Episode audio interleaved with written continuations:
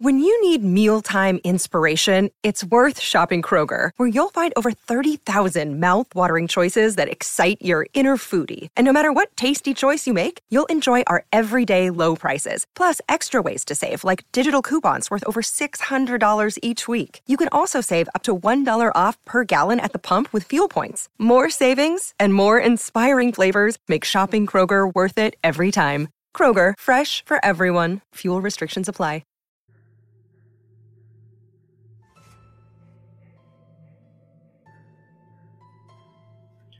Let me begin by saying that I absolutely hate running. It's not so much the grueling physical aspect, but it's just so boring to me. It's a pointless activity, unless you do it for sport or you're trying to lose weight or something like that. A lot of people have been asking what exactly happened to me. It's been quite a number of months now, but what I remember from this experience is honestly pretty fresh and vivid in my mind, given the circumstances. Sorry it's so long, but you people wanted details. You can choose to believe me or not, but this is what happened. I was about halfway through the track season of my junior year, and I was just ready for it to be over. Like I said earlier, I hate running. My intentions at the start of the season were to drop a few pounds and hang out with a few friends. But I had already lost almost 15 pounds and most of my friends at this point.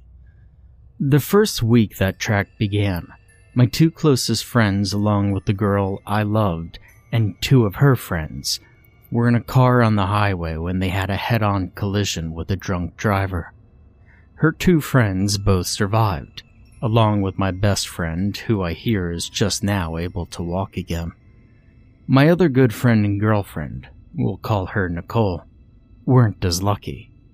Now, this might sound selfish or heartless, but damn it, I wish her friends were taken instead of her. I refuse to go into detail about their deaths, but that's all you need to know for now. After they passed away, I was completely devastated as you would expect. Nicole and I were very serious, or as serious as high school relationship could be. We had been together for a little over two years, and there wasn't a doubt in my mind that I would marry her after we graduated. I was utterly in love with her. I never sunk to a state of insanity, but I entered a massive state of depression and I pretty much cut off all communication with any of my other friends, and even my friend that was in the hospital from the crash. I feel horrible for never visiting him, but I just didn't want to accept what had happened. I still don't. I don't want you to think I'm insane because I'm not. Obviously, I'm sane enough to write this, and I'm sane enough to come to the realization that I was depressed which is normal behavior for what I experienced. The way things that happened are confusing, and the way that I present this story is just the best way I know how to, showing you all exactly what was running through my mind. And I swear to God, I'm not insane. The rain was beating heavily against the already muddy ground, transforming the dirt path into a massive slide I had to be careful with every step as I stomped down the momentarily steep slope. My feet were sliding in every direction with each forward motion. It was what seemed to be a horrible day for a run. But not for me. I only enjoyed running when it was in the rain. It was exhilarating. I was stumbling quite uncontrollably down the trail, following the rest of the runners I was with.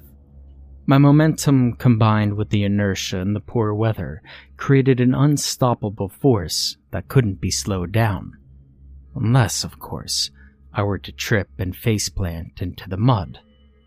I did. And I lay motionless for a few moments before I realized that I needed to get up and keep close to the group. These woods were incredibly dense, and the trail parted many different ways more than once throughout. This was certainly not an ideal time to be lost. My focus instantly switched from getting all the mud off my face to catching up with the rest of the runners. I ran distance, and on this day in particular, we were running through the massive forest and trail system right behind our school. We technically weren't permitted to run back there, but it was our only option when we needed to run a lot of hills in our workout. Nothing could really go wrong anyway. I sprinted forward for a minute or so when I came to a part where the trail continued to go straight, or you can make a sharp left. Of course, I thought there had to be a turn right now. I stopped and thought which way I would go if I were a group of teenage boys, and so I chose to go straight. I picked up my sprint again and held it for no longer than 90 seconds before I had to catch my breath. I slowed down enough to breathe, but my survival instincts told me I needed to find my group. I couldn't figure out why they hadn't turned around to come back and look for me. They had to have noticed I was gone by now. I mean, they weren't leaving me on purpose, were they? No, I told myself they weren't. That's insane. They wouldn't do that. The rain was pouring harder and harder as I frantically searched for my team. Time was passing, and I knew the run would be over soon. I kept searching long after I knew they were gone, and there was no hope of finding them. I had lost track of time, and I didn't bring a watch or a phone or anything. I couldn't use the sun to judge the time because I had no idea where it was hitting behind the ominous clouds. And I wasn't familiar with these trails at all, and the panic really set in when I realized how lost I really was. I continued running for what seemed like hours on end. Brutal exhaustion possessed my body by now, and the temperature seemed to drop at least 20 degrees. I had to get out of here, but the trail was never ending. And I swear to God, I ran down that trail for 20 miles. Haven't I been here already? I think this is the fourth time I've seen that tree. I'm starving. I need rest. It's gotta be at least 10. My mom's gonna kill me. This is the fifth time I've seen that damn tree. Why is nobody searching for me? My legs couldn't take any more. I had to stop. I collapsed into the soft yet freezing embrace of the mud. In that moment, I was ready to die. I was losing my mind, and there was no way that someone hadn't come searching for me already. How had I not found the edge of the forest by now? I had given myself to nature. If I had to die right there, I would have been just fine. As I was drifting in and out of consciousness, I heard a noise that was getting increasingly louder, but not louder exactly, but closer. Someone must be coming for me. They found me. Hey, I'm over here. I mustered up enough energy to yell. I quickly realized that no one was there. No one was going to help me. It was just a dog. It was a big dog. Seriously, it was the biggest dog I'd ever seen in my whole entire life. You know those terrifying dogs that are as big as horses? This was bigger than those. The dog's incessant barking was muffled by the rain that was pounding in my ear, which had made me numb to most noise at this point. I knew that I was in danger as I heard the barking draw nearer and nearer. I jumped to my feet as the dog approached me, ready to fight for my life.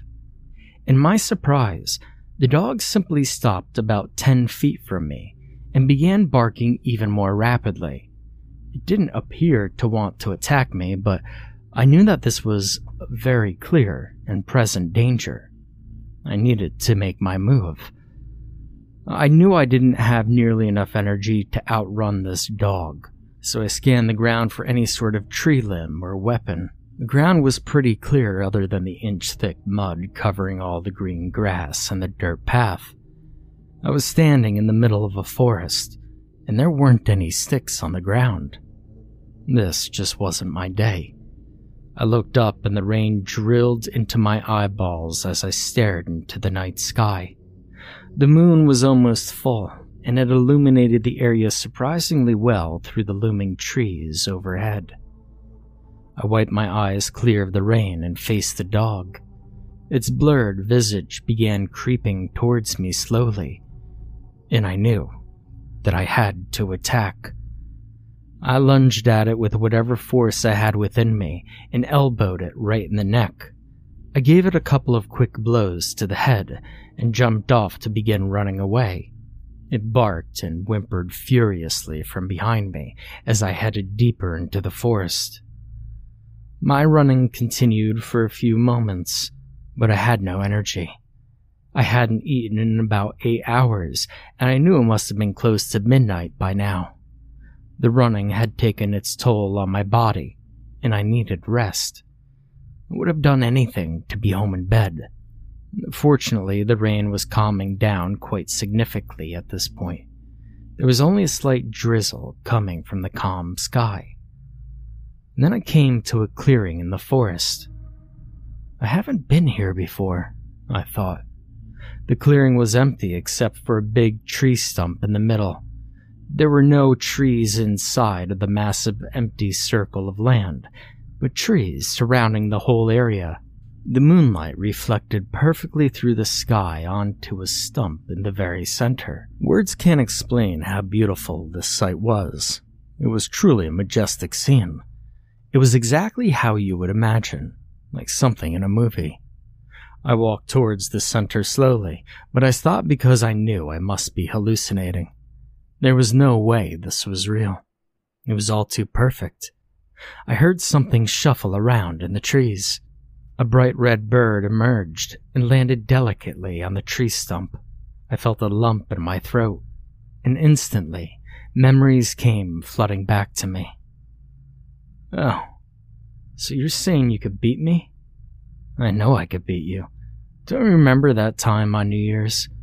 We didn't get to finish the game, but I was beating you so bad. Whatever. That doesn't count. I hardly even remember it. I was too occupied by your drunk grandmother. Don't bring that sweet lady into this. I don't want to hear your excuses. We were always bickering about stupid stuff.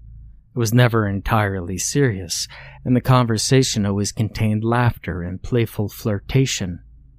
That's what I loved about Nicole. She could take a joke. I could say something slightly insulting to her, and she would return with something twice as mean. She was even more sarcastic than myself, which is difficult to find.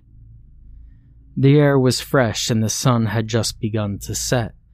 It was the end to the perfect day together at a park where we had picnic and made each other play on the children's playground that was much too small for teenagers. There was a big hill that overlooked the entire area, and that's where we wanted to watch the sunset. A single large oak tree rested above us as we hoarded its shade. Cole was leaned up against me, resting softly as our breathing patterns seemed to match each other. A rustle was heard in the tree above us, and a flash of red darted towards the ground a couple of feet from us. Oh, don't scare it, Nicole said in a somewhat hushed tone. Look how beautiful it is. It was a little red bird with black wings and tail. It's a scarlet tanager, she exclaimed. I couldn't help but let out a laugh. Why do you even know that? You nerd, I replied playfully. She hit me. I guess I deserved it. She laughed too, though, reassuring me that her feelings weren't hurt. Shut up. You know I got put in that nature class this year on accident, she said defensively. It's a beautiful creature, and I actually found a new appreciation for nature recently. Gosh, Nicole. Sorry I never knew you were such a damn hippie. She laughed even harder at this point and hit me again. I snapped back into reality, and my moment of happiness was instantly washed away. I had been stuck in the forest for hours now with no sign of help. The tanager flew away, and I was only left with the memory. I was destroyed, physically and emotionally. And then I saw something on the other side of the clearing. It was barely moving between some trees, slowly. My first thought was that it was just an animal, and I almost shrugged it off, but it seemed to be wearing some sort of robe. I walked even closer, and I stopped beside the tree stump and I began to make out the image of a person. They were wearing what appeared to be a white dress, and I was taken back by why someone was in the forest wearing a dress. My heart jumped at the sight of another human being, though, and I began to rush forward. I stopped dead in my tracks when I realized it was Nicole. She turned around and her long brown hair glistened down over the white of her dress. I recognized those bright green eyes instantly. She stared at me for a second and smiled, but then she started walking away. I couldn't let her get away. My bewilderment and excitement turned my dead energy into pure adrenaline. My only goal was to catch up to her. I wanted to hold her and never let her go, and I used whatever energy remained to sprint back into the trees after her. Why was she running away? Didn't she want to be with me too? Maybe she hated me. Maybe she did hate me. No, she couldn't hate me. She loves me. Nicole? I yelled as I ran, but she didn't stop.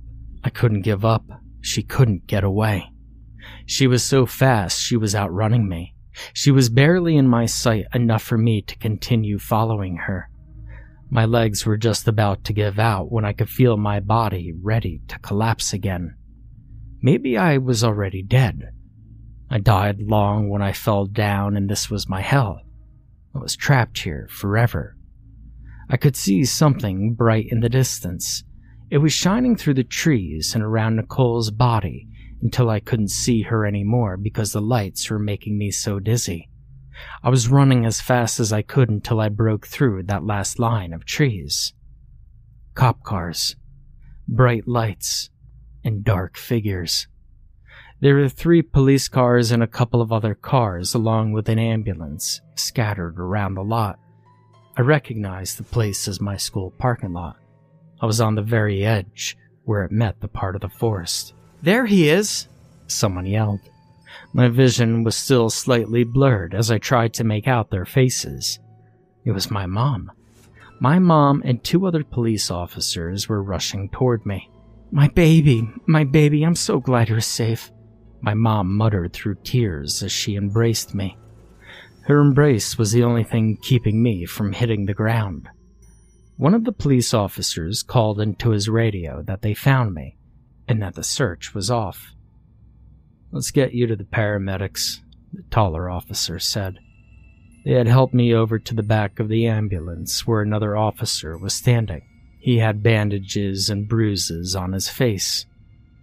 Well, look who it is, he said to me in a sarcastic tone.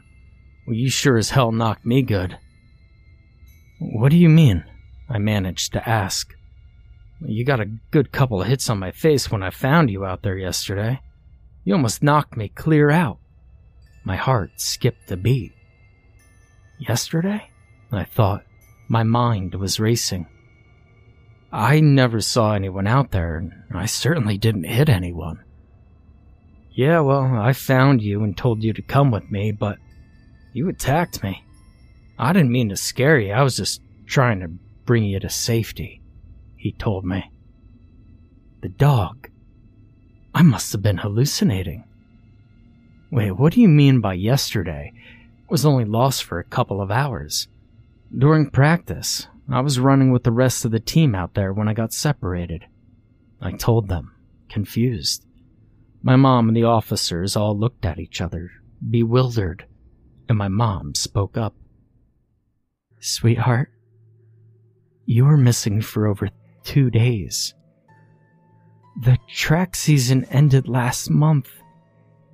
You weren't running with anyone. Two days. There was no way I was gone for that long. I know the track season wasn't over. I even talked to the guys before we ran. My heart was beating very frantically. And as I understand, I had a really bad panic attack and my body shut down. I was starving and exhausted from apparently being without food and rest for two days, and I passed out. The next morning, I woke up in my own bed. My sight was still blurry, and it took a moment to readjust. I looked at the clock, and it made out 11 something through my blurry vision. After my eyes focused, I glanced over at my windowsill, refreshed to see some sunlight. A red tanager was looking at me through my window.